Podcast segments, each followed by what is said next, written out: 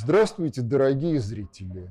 Мы решили пройтись по тексту вот этой книги «Диалектика и атеизм. Две сути несовместны», поговорить по, о том, что написано на ее страницах, и некоторые граждане настояли на том, чтобы все это шло под запись. Поэтому все это вот оно в такой бессценарной форме, а просто какие вопросы по ходу чтения книги возникли, мы идем просто по тексту книги. Вот. Ну, я начну. Страница девятая. У меня возник вопрос. Речь идет там о жизненной суете. Страница девятая. Там есть такой текст. Но в самом начале этого жизненного пути люди застревают в паутине создаваемой ими же суеты, поскольку, игнорируя прошлый опыт человечества, автоматически воспроизводят в своей жизни заблуждения и ошибки прошлых поколений, усугубляя тем самым жизненные обстоятельства как для самих себя, так и для последующих поколений. Вот такая фраза. У меня вопрос. Если не погибнуть в жизненной суете, то каким результатом человек придет? К чему? Вот. Ну, в общем, понятно, что человек погибает в жизненной суете, если даже доживает до глубокой старости, но живет так же, как жили прошлые поколения, воспроизводя их заблуждения, их ошибки в автоматическом режиме. Просто воспроизводя неправильную традицию. Если человек живет вне жизненной суеты, этой самой, она его не порабощает, то он развивается.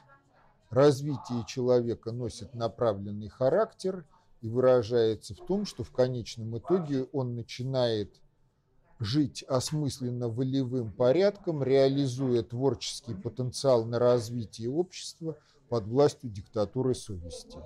То есть, если порыться в глубинах своей психики, надо найти три вещи. Совесть, творческий потенциал и волю. А дальше сделать из них вот этот самый сплав. Воля реализует творческий потенциал под властью диктатуры совести. В чем а, фактически голодающий доктор философских наук, профессор Ран Хикс при президенте, состоявшийся человек или не состоявшийся? В общем, несостоявшийся. Как это может быть не печально и не обидно для тех, кто его, может быть, знает как хорошего по жизни человека. Дело в том, что еще в XIX веке Козьма Прутков выдал такой афоризм. Философ легко торжествует над прошлою и будущую скорбями и легко побеждается настоящий. Вот в этом афоризме есть игра слов. Прошлое, будущее и настоящее можно понимать как эпизоды во времени, привязка ко времени, к хронологической оси. Но настоящее можно понимать и как действительное, реальное. А вот прошлое и будущее существуют только как память прошлое будущее как воображение о прошлом. Причем, что касается памяти о прошлом, то память о прошлом, она достаточно часто подменяется. Память о прошлом, она достаточно подменяется игрой воображения о прошлом. Поэтому в милицейской среде давно существовала такая поговорка «врет как очевидец».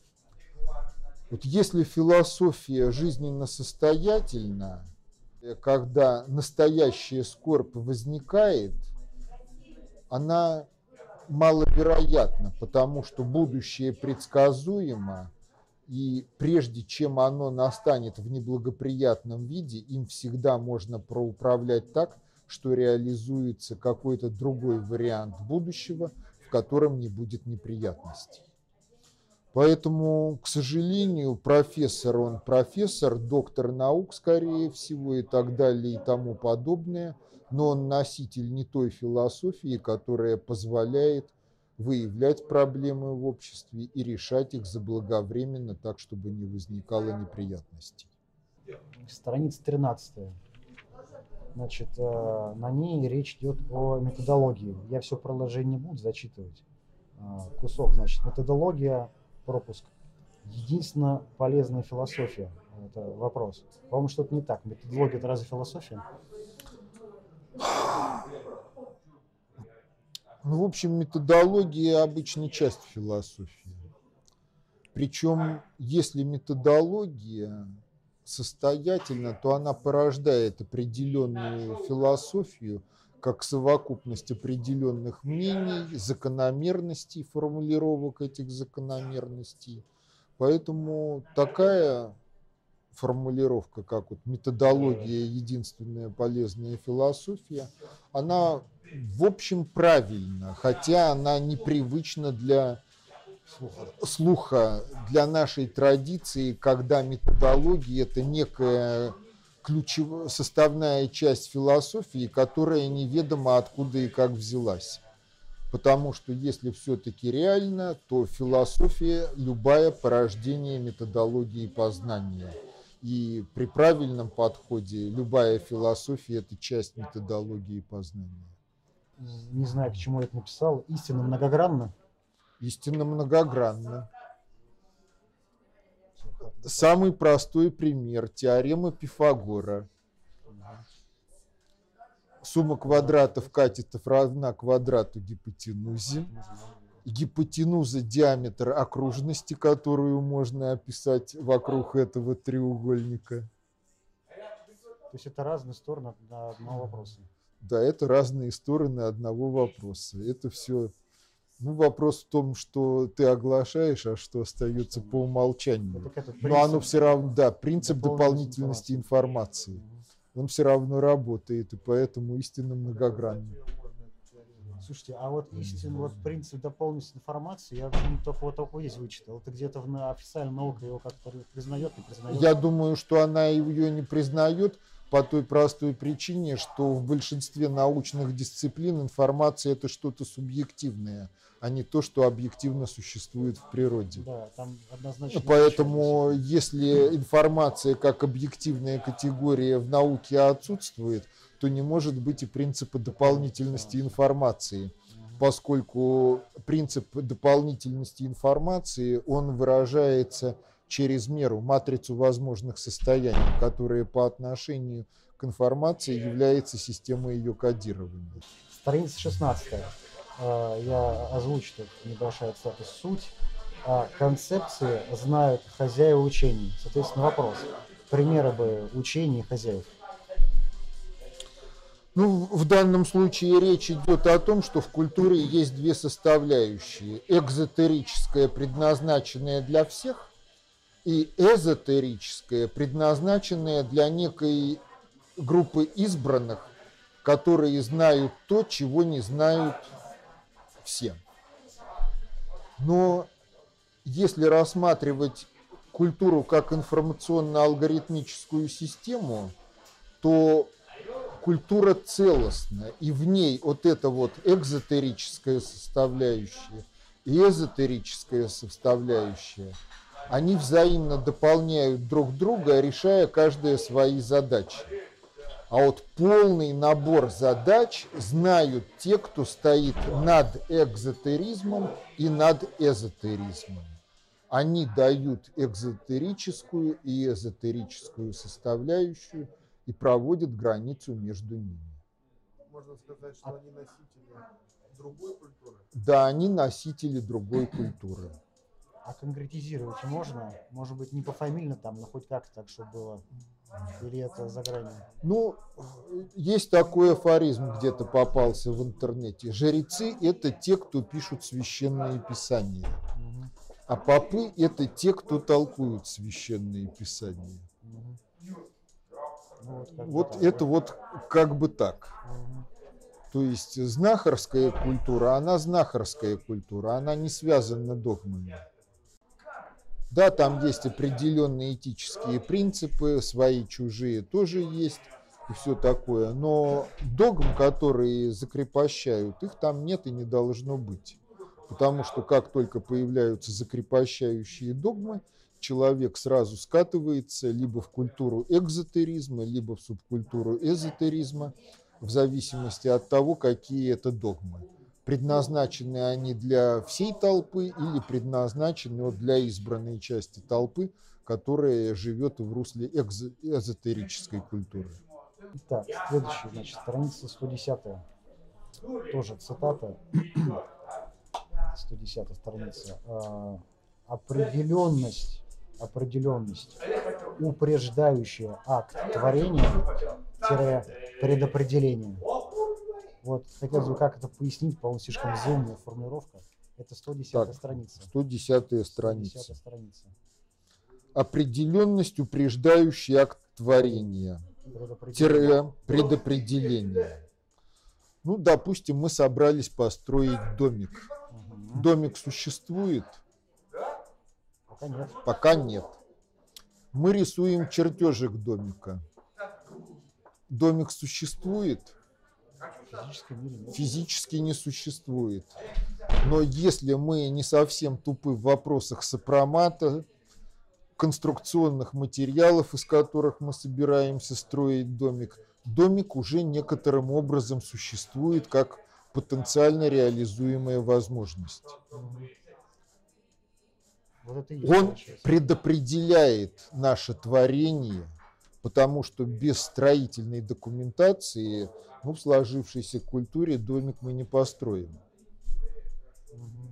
Поэтому вот здесь вот ну, такая поясняющая аналогия, что определенность, упреждающий акт творения, это предопределение, потому что на стадии проектирования мы можем запроектировать домик и так, и сяк, можем запроектировать его деревянный, каменный, кирпичный, двухэтажный, одноэтажный и так далее. Но мы вносим всегда определенность. Мы не можем спроектировать домик вообще. Абстракцию, абстракцию, абстрактно Нет, домик вообще.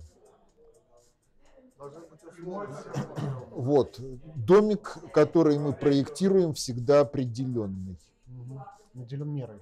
Да, наделен мерой, в нем выразилась некая мера. Поэтому вот эта предопре- определенность, упреждающий акт творения, она действительно является предопределением.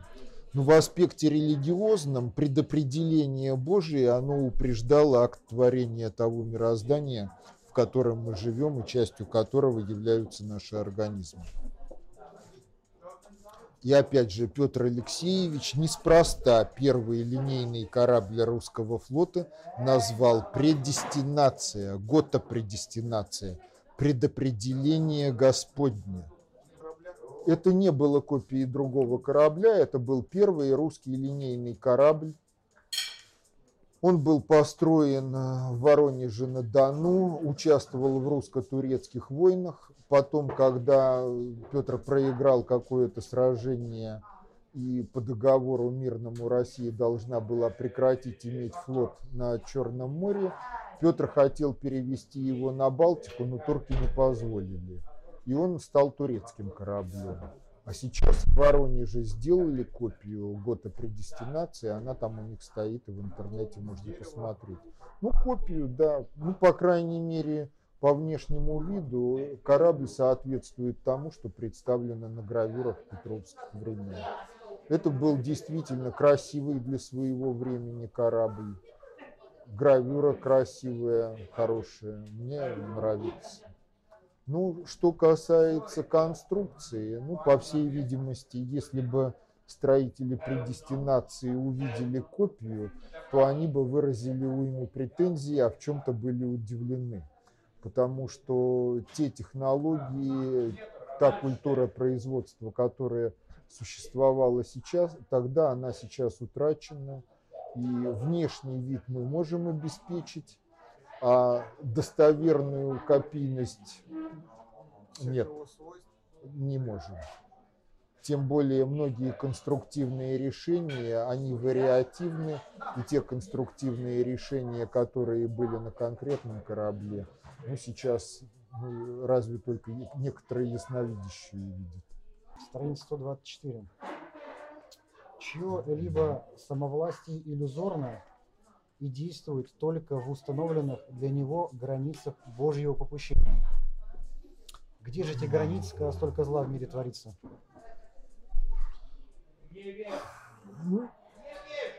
Первое. Всевышний дарует свою власть, кому пожелает. Коран. То есть, если я кого-то зарежу, это будет... Вот. Это ты действуешь в пределах попущения. Почему? Понимаете, вот если человеку предоставлена была свобода выбора, то вместе с нею, по принципу дополнительности информации, предоставлено право на ошибку. Если предоставлено право на ошибку всем и каждому, то появляется область ошибочных действий всех и каждого, которая в религиозной традиции начина, называется божеское попущение. То есть Бог предоставляет право ошибаться людям, вплоть до прямых злоупотреблений. Но Бог никогда не обещал, что Он будет за людей делать то, что они могут и должны сделать сами. Если стадно-стайная обезьяна вида Homo sapiens не состоялась в качестве человека, то Бог может это перетерпеть. Но человеком эта обезьяна должна стать сама. Для этого все дано. Разум дан, чувства даны, воля дана, совесть как индикатор развлечения добра и зла дана. Если совесть проспала или была подавлена, то есть еще стыд, который действует так же, как и совесть в смысле развлечения добра и зла, только совесть действует упреждающе по отношению к событиям, а стыд постфактум. Когда мы накосячили, то нам стыдно. Причем, что такое стыд, это, в общем, действительно страшная штука. Потому что даже в культурах, где самоубийство рассматривается как грех, за который воздаяние вечный ад, люди от стыда идут на самоубийство. То есть стыд это еще страшнее, чем вечный ад. Э, Произойти несправедливо объективно. Не в его понимании, а объективно. Что-то несправедливое бедствие. По несправедливости. Нет, не может.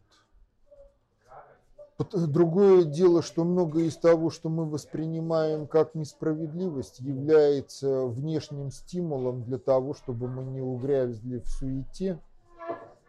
И этот внешний стимул нас подвигает к тому, чтобы мы развивались. Если мы не можем развиваться на основе вот любви собственной, внутренней мотивации, то тогда внешние стимулы, которые мы воспринимаем в ряде случаев как бедствие и несчастье, они нас подвигают к тому, чтобы мы развивались. Отсюда проистекает поговорка на тему о том, что то, что нас не убивает, делает нас сильнее. Это именно как внешний стимул. Вот на самом деле так и есть. Ну, что нас делает нас сильнее. Ну, достаточно часто это так. Да, это достаточно часто так. Вот. Если проанализировать свою жизнь, каждый найдет что-то в ней такое, какие-то неприятности, в результате которых в конечном достигался какой-то положительный эффект. Но к этому положительному эффекту человек не мог бы прийти без этих неприятностей, потому что до неприятностей их переосмысления он был другим, и у него были другие интересы. То есть эти неприятности это некий элемент системы мотивации. Да, это элемент системы, своего рода, да, получается. Своего, рода урок. Неприятность. да, которого это, нужно что-то извлечь. Да, из чего надо извлечь некий смысл, который подвигнет к развитию. Так, страница 163. М, Формулировка такая. С обретением свободы воли исчезает необходимость делать что-либо, совершая над самим э, собой волевое усилие. Просто вот тоже как сложная формулировка, как пояснить. Ну, в общем-то, понимаете, когда у нас возникает потребность в воле? когда что-то не идет само собой. Ну да. Тогда мы берем себя и чего-то делаем. Либо наоборот, берем себя и чего-то не делаем. Потому что воля достаточно часто и в наиболее важных случаях проявляется не в том, что мы чего-то делаем очень настырно, а в том, что в критический момент мы отказываемся делать какую-то глупость или злодейство, как все. Теперь что такое свобода? Свобода – это совестью водительства Богом данное. Если человек выходит на уровень вот этой вот свободы, его воля становится свободной. Но второй аспект свободы – это отсутствие непреодолимого сопротивления. И в общем получается, что в этом случае в жизни все легко, как плавание под парусами. Ветер гонит кораблик, а кораблик, в общем-то, плывет сам, не прилагая своих усилий. За исключением некоторой части усилий, которые направлены на управление парусами. То есть на управление собственным организмом ты тратишь некоторую энергию, а все остальное во внешней деятельности, оно происходит как бы само собой, но при твоем участии. И деятельность тебя не изматывает, ну, по крайней мере, в пределах биоритмики сна и бодрствования. Встречный вопрос. Ну, вот я тоже знаю ряд там профессоров, там, докторов, которые, опять же, еле-еле сводят концы с концами, но они осознанно а, как бы ведут эту линию, гнут, дабы изменить вот те жизненные обстоятельства, которые не только их скорее окружают, а окружают ту страну, в которой они все живут. То есть несознательно идут на... Они проявляют волю. волю. Вот значит, они не достигли вот того режима, в котором свобода совести, это свобода воли, это вот реальность. Потому что если этот режим достигнут, то тогда ты делаешь, и к тебе приходят люди, которые желают помочь, или деятельность которых, независимо от их желания и нежелания, тем не менее является вкладом в то дело, которое делаешь ты. А с нашими профессорами дело обстоит таким образом, что фактически все обществоведческо-социологическое знание – это фальсификат. Это очень много демагогии, из которой невозможно извлечь жизненный смысл. Ну вот как можно понимать фразу из нашего учебника политологии? Государство – это концентрированное выражение идеи политического. Да, эта фраза наукообразный намек на некие обстоятельства. Если у тебя хватает культуры и чувств для того, чтобы эти обстоятельства прочувствовать и умозрительно увидеть, то ты эту фразу примешь и скажешь, да, государство это концентрированное выражение идеи политического. Но если ты подходишь к этому с тупо естественно-научных позиций, то ты задаешь преподавателю вопрос. А скажите, пожалуйста, а в чем мы будем мерить концентрацию идеи? И второе, каким прибором мы будем мерить концентрацию идеи? И после этого преподаватель полезет на стенку, потому что такое опускание его на лекции сценарием учебно-педагогического процесса высшей школы не предусмотрено. Надо взять на вооружение. Вот. А если наука, знание, которое несет человек, оно жизненно состоятельно, то такого рода проблем, в общем-то, нет. Потому что есть множество людей, которые сталкиваются с проблемами, и которые заинтересованы в том, чтобы эти проблемы были решены. И когда носитель знания доводит до сведения такого человека, что есть вот рецепты, рецепты вот такие, дальше очень часто оказывается, что тому, кому предлагают решение, просто трусит и не хочет его реализовывать, потому что, к сожалению, патриотизм в России – это очень часто готовность спасать Родину в хорошем застолье, под вкусную закусь и выпивку, и желательно под охраной спецназа. А вот ежели надо лечь на амбразуру, то смотрим, где Саша Матросов.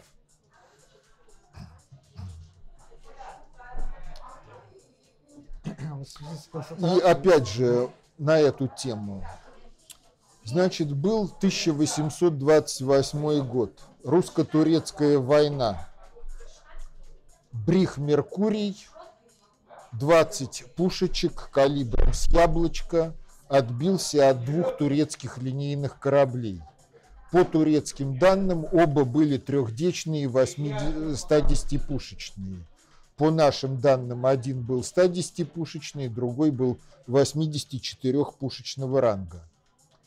Вот то, что Брих в одиночку отбился от двух линейных кораблей, это противоестественно с точки зрения той эпохи. Почему он отбился? Ну, Казарский, который командовал Бригом, был выдающийся тактик.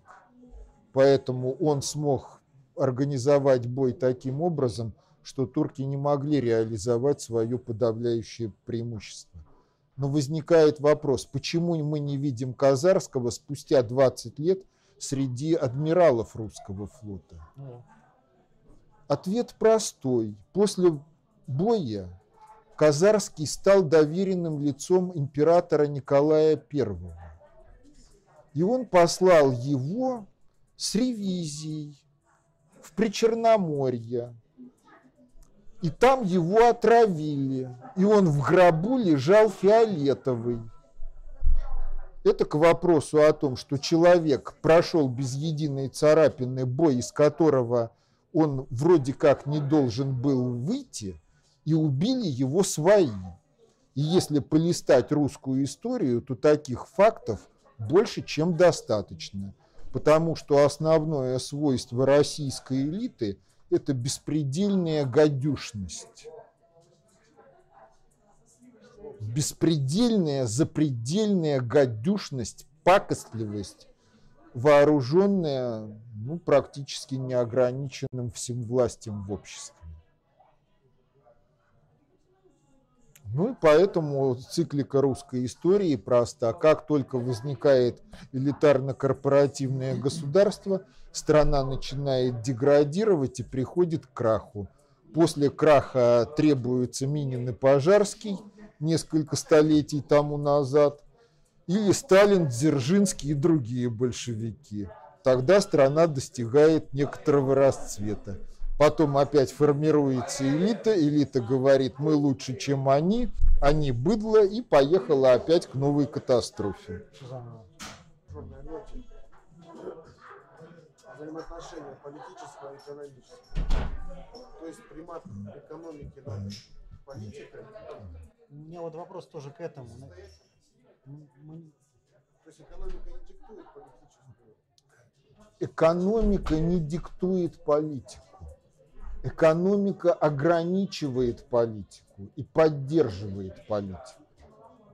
А вот что касается политики, то политика – это прежде всего политическая воля. Политическая воля нравственно обусловленная. И политика включает в себя три составляющие. Глобальная, цели, которые мы преследуем в отношении всего человечества. Внешняя, цели, которые мы преследуем во взаимоотношениях с другими государствами. Внутренние цели, которые мы реализуем в пределах своей юрисдикции. Политика нуждается в экономическом обеспечении. Экономическое обеспечение разнообразно от пушки, танки, корабли до пишущие машинки, канцелярские принадлежности – всякая документация, которая хоть и является информацией, но тем не менее нуждается в каких-то материальных носителях, которые экономика должна производить. И вот возможности экономики, они часто ограничивают возможности политики. Но если есть политическая воля, мы развиваем экономику для того, чтобы та политика, которую мы хотим, могла быть обеспечена экономически. Если мы не хотим, то мы говорим, вот мировой финансово-экономический кризис оказал воздействие на Россию, поэтому граждане все, кроме элиты, подтяните пояса. Денег нет, но вы держитесь. Спрашивается, деньги это что, дождик? Роса Божья? Солнечная энергия? Или Эльвира Сахибзадовна подмахнула бумагу и появились деньги? Отказалась подмахнуть, деньги не появились. Следующий вопрос. За что платятся деньги? Вот если смотреть по большому счету, то вот Кирилл Серебренников обвиняется в том, что были украдены 67 миллионов госбюджетных рублей. Это режиссер? Да. да. Спрашивается, на что они выделили эти деньги. Выясняется, что деньги выделены на то, чтобы в спектакле Нуреев залу показывали голую задницу, а в спектакле Антоний и Клеопатра на сцену выходил мужик с муляжом от такого вот члена. То есть деньги были выделены на растление общества, и это было государственной политикой. А, а Серебренникова... Или знали? Что? Когда деньги выделяли? А Серебренникова выделяли, знали, наверняка прошел кастинг, знали, кому ну, выделяли. Ну, наклонности-то знали. А претензии сводятся не к тому, что он занимался целенаправленным растлением общества, а к тому, что деньги, выделенные на растление общества, он, сволочь, украл. Либо содействовал тому, чтобы при его попустительстве ну, эти деньги были украдены. За что платятся деньги? Потому что если деньги мы вкладываем в образование – в быстродействии системы государственного управления мы работаем на развитие. Если мы деньги вкладываем в спортсменов, то мы работаем на деградацию, потому что спортсмены ничего не создают. Если мы деньги вкладываем в развитие документа оборота, то мы отвлекаем трудовые ресурсы от решения актуальных задач развития. Они занимаются всякой ерундой, но не делом. Вот за то время, за уже 10 лет, которые я работаю в системе высшего образования, объем макулатуры, которую надо ежегодно делать и переделывать, он вырос многократно. Раза в три, наверное, в четыре. Ну а к чему дело сводится? Вот были стандарты три третьего поколения. Появились 3+. Вся документация, связанная с чтением учебных дисциплин, должна быть просмотрена и приведена в формальное соответствие с этими стандартами. Кто смотрит эту формальную документацию? Проверяющие, которые в учебных дисциплинах ничего сами не знают. То есть люди занимаются откровенно бесполезной деятельностью во вред полезной работе. Так что тут все просто. Истинная, истинная боговдохновенная мудрость, что это? Что То, что ты делаешь по совести. Это истинная боговдохновенная мудрость? Ну, если совесть это врожденное религиозное чувство, чувство да. то если ты вдохновился и действуешь по совести и привел в порядок интеллект, то ты вряд ли накосячишь. Ну, тогда они все, все равно неправильно с профессурой, потому что я чувствую, что они действительно искренне как бы стараются что-то изменить, и получается... Ну, понимаешь, э, что... тут с искренность, искренность не гарантирует. Вспомни сцену из фильма «Тот самый Мюнхгаузен», когда пастор обгладывает масел и произносит фразу «Да, но мы были искренни в своих заблуждениях». В заблуждениях тоже можно быть искренним. Согласен, да, согласен. Можно быть искренне благонамеренным, но недееспособным. к благодетельности. Дальше, страница 192. Там речь идет о попадании кометы 192. Кометы Шумахера Элеви 9. Это да, было, а, значит, было, было, да. Юпитер. Да. В том году. И это в диалектике утверждается, что носил вот это попадание кометы демонстрационно-уведомительный характер по отношению да. к человечеству. Вопрос. А так какой тогда характер носят остальные кометы в бескрайнем космосе по отношению к человечеству? И Просто... взяли, что эта комета какой там характер носила? Что было? Комета вот этого самого Шумахера Леви, это два кадра, которые ее увидели в телескоп и дали ей имя по их именам. Девятка это номер, поскольку кто-то из них до этого успел увидеть 8 комет. Вот. Она попала в Юпитер. В общем, область попадания в Юпитер была по диаметру больше, чем диаметр Земли. То есть она, попав в Юпитер, нарушила структуру его атмосферы в области, которая по диаметру превосходит Землю. Хорошо.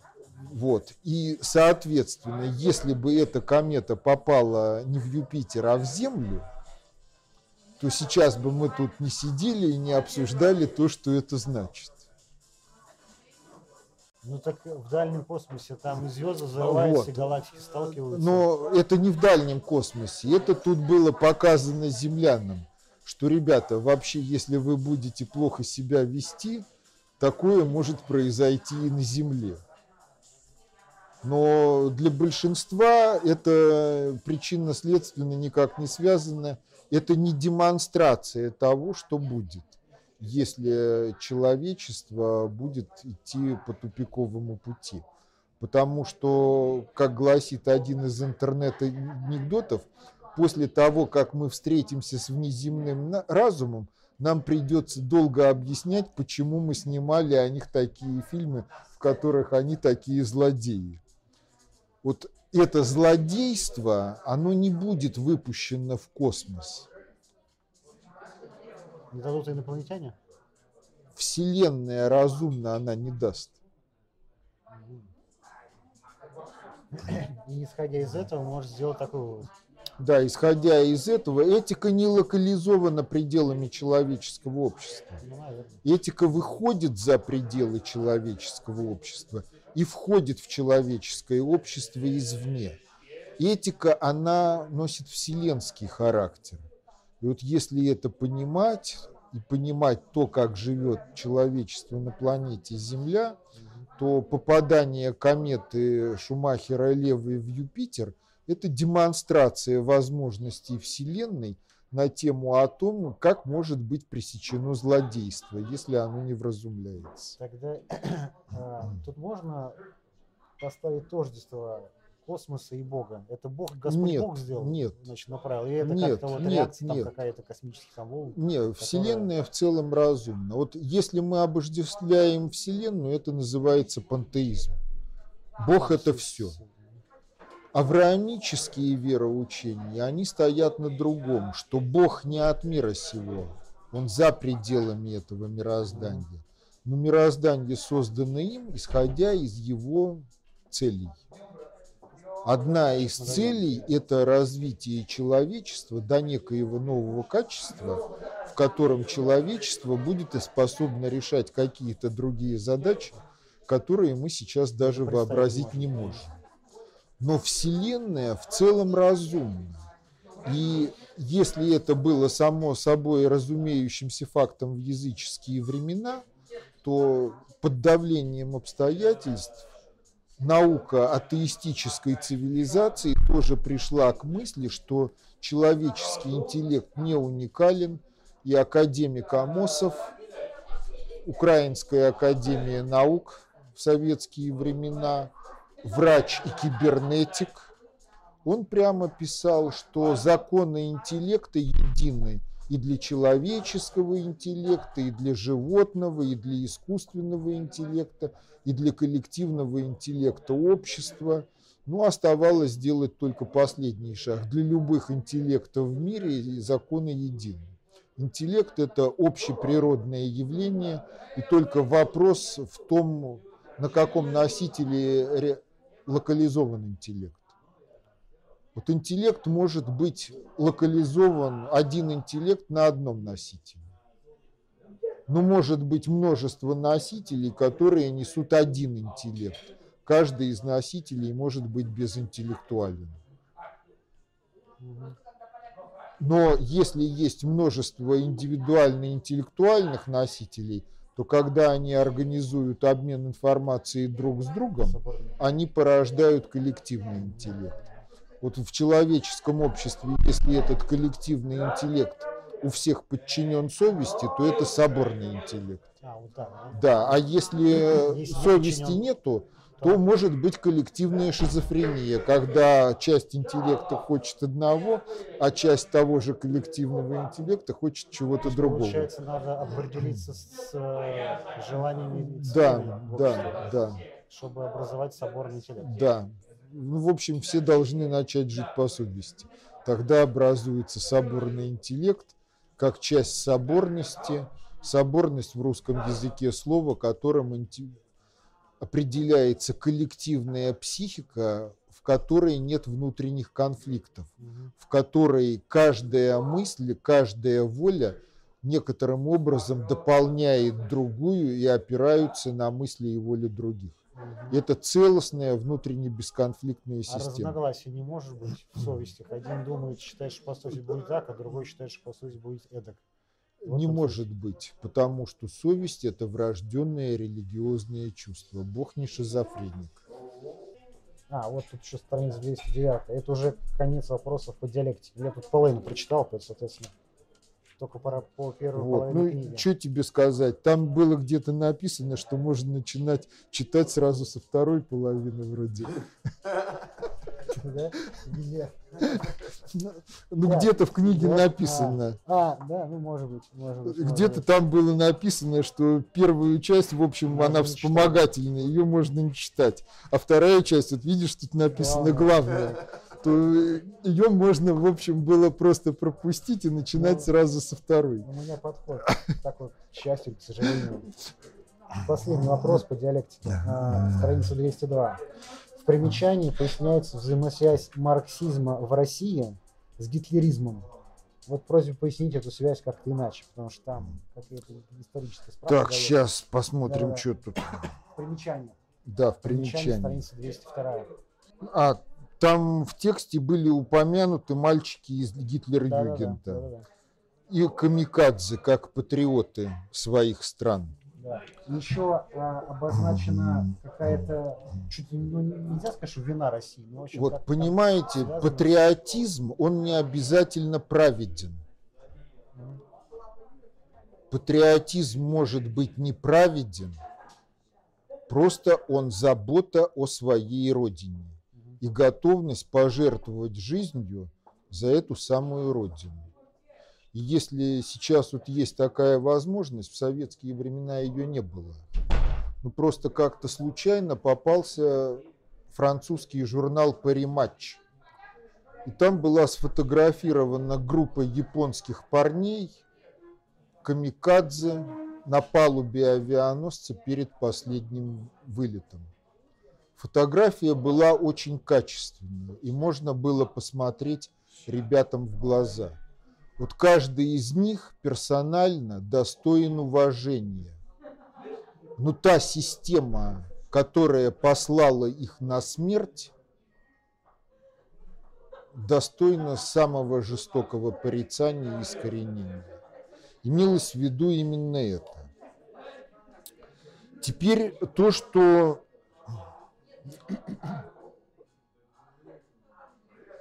за то, что возник гитлеризм, действительно некоторую долю ответственности несет Россия. В каком смысле? Ну, Розенберг вырос, учился в России. Кто-то из родственников Бормана владел шоколадной фабрикой в России. Риббентроп вырос тоже в России. Вот то, что они посмели оценивать Россию как страну неполноценных, значит, были какие-то предпосылки к этому в том, что они видели в стране. Что они видели в стране? Ну вот известны такие факты. Русско-японская война. Перед русско-японской войной Россия заказывает в Германии два крейсера. Ну, фактически три. Богатырь, Аскольд и Новик.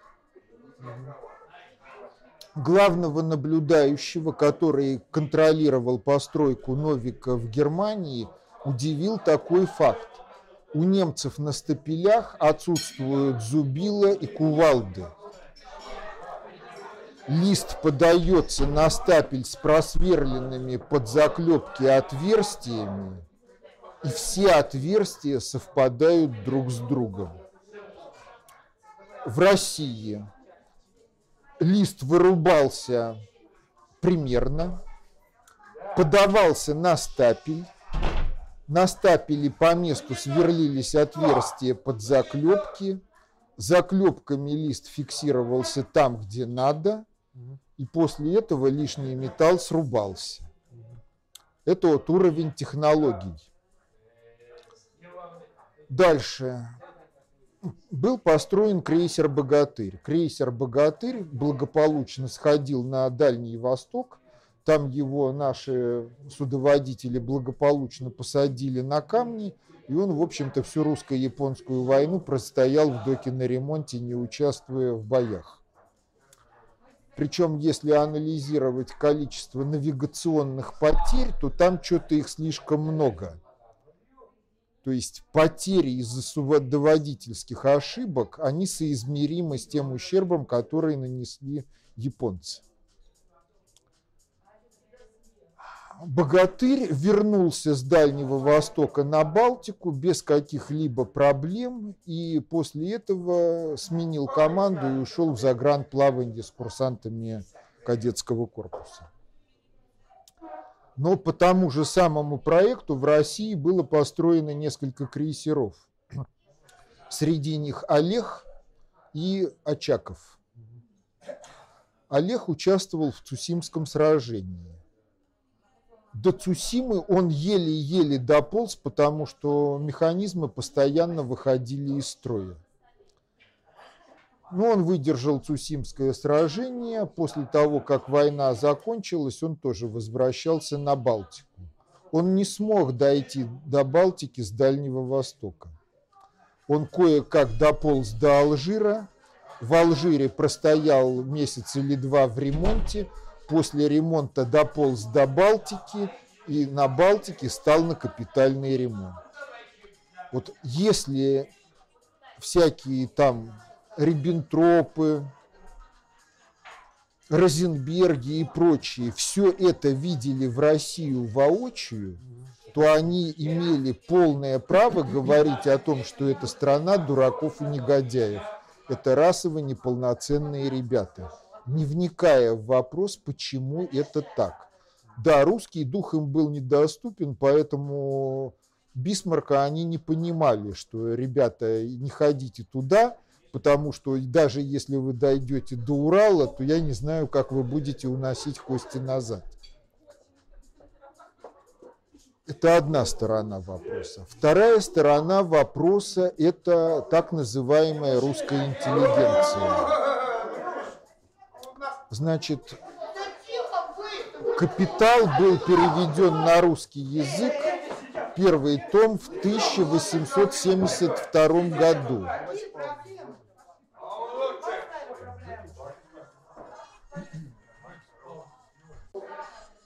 Сталина не было вообще до революции 905 года, с 1972 года 33 года.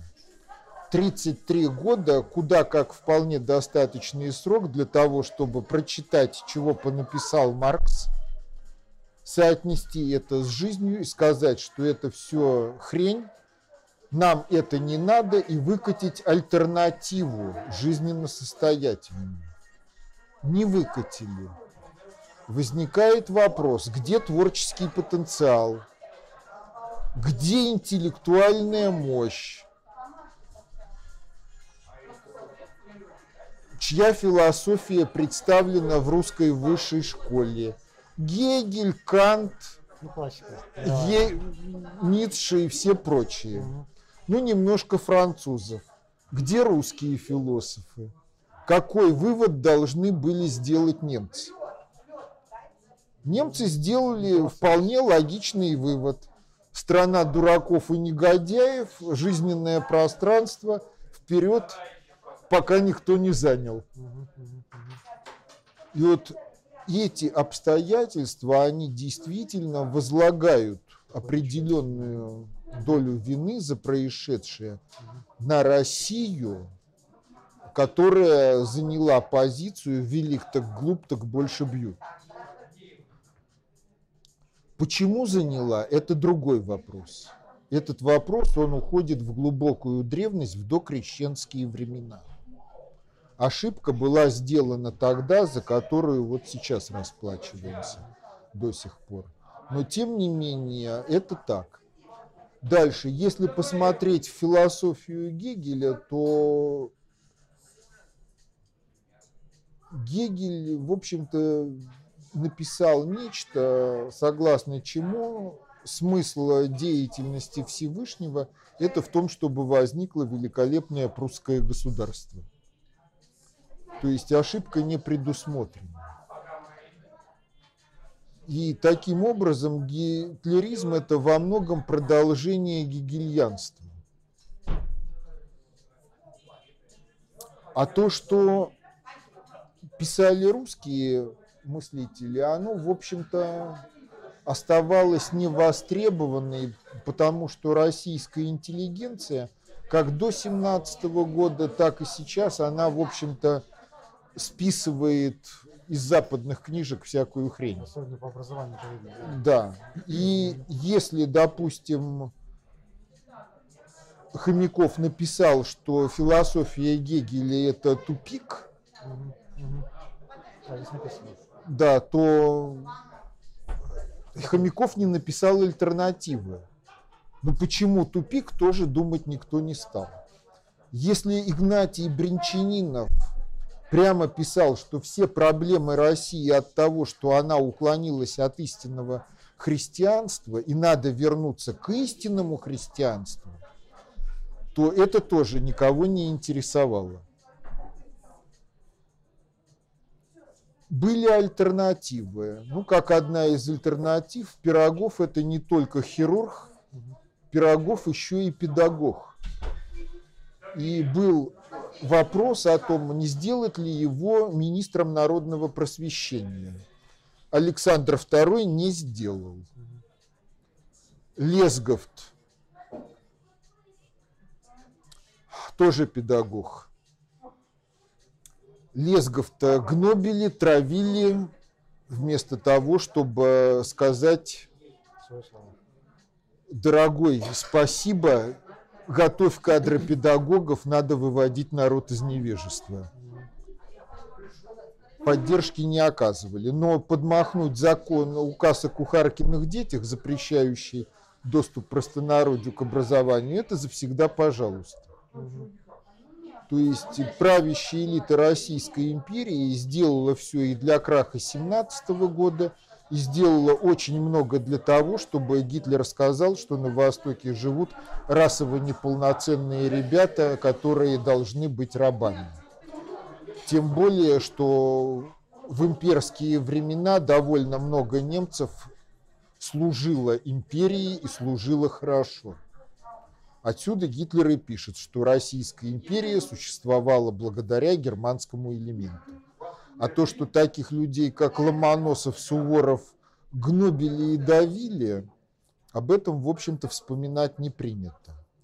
Причем, понимаете, если обращаться вот к истории того времени, то уровень развития военной техники, он определял и организацию, и методы боевой подготовки, и тактику ведения боевых действий. Ну и, в общем, получалось так, что на английском флоте, например, морская пехота была, и одна из ее задач была усмирять команду и защищать от команды офицеров. Поэтому на английских кораблях носовая оконечность – это места команды, кормовая оконечность – адмиралы и офицеры, а между ними морская пехота. И для того, чтобы линейный корабль мог управляться, нужна была муштра, дрессировка. Доведенная до автоматизма работа каждого члена экипажа в соответствии с боевым расписанием или расписанием по парусным работам или каким-то другим авральным работам. Федор Федорович Ушаков, святой русской православной церкви, будучи военным моряком, во время парусных учений каждодневно гонял матросов с правого борта налево и обратно через верхние площадки мачт Саленги. Для сведения, высота мачт линейного корабля той эпохи над ватерлинией 40-50 метров. Ну вот побегайте хотя бы с первого этажа на пятый несколько часов подряд – вверх-вниз, вверх-вниз, отжимаясь по 20 раз на верхней площадке. Сразу как? Да, примерно, да, примерно будет плохо. Через полгода вы будете непомерно здоровы. И кроме того, если вы привыкли каждый день смотреть с высоты 40-50 метров без страховки вниз, то на суше вряд ли найдется что-то, что может вас напугать. То есть, если говорить тупо, Федор Федорович занимался муштрой. Когда Суворов строил укрепления аналогичные Измаильским, и перед штурмом Измаила целую неделю по нескольку раз на день гонял туда и обратно личный состав, это тоже было по сути муштрой. Но вот когда Суворов гонял или Ушаков гонял, это не воспринималось как муштра личным составом. Тренировка, ну да это воспринималось как необходимое дело, которое плохо делать нельзя. Поэтому мы могли существовать без морской пехоты, которая разделяет помещение команды от помещения офицеров. Даже при том, что были сословно-кастовые различия. Но были и другие случаи, когда наиболее таких активных мордобойцев из числа дворянчиков-офицеров аккуратно брали за ноги и спускали за борт. Были случаи, когда убивали под видом боя. Пуля прилетела, и пойми, она русская или не русская.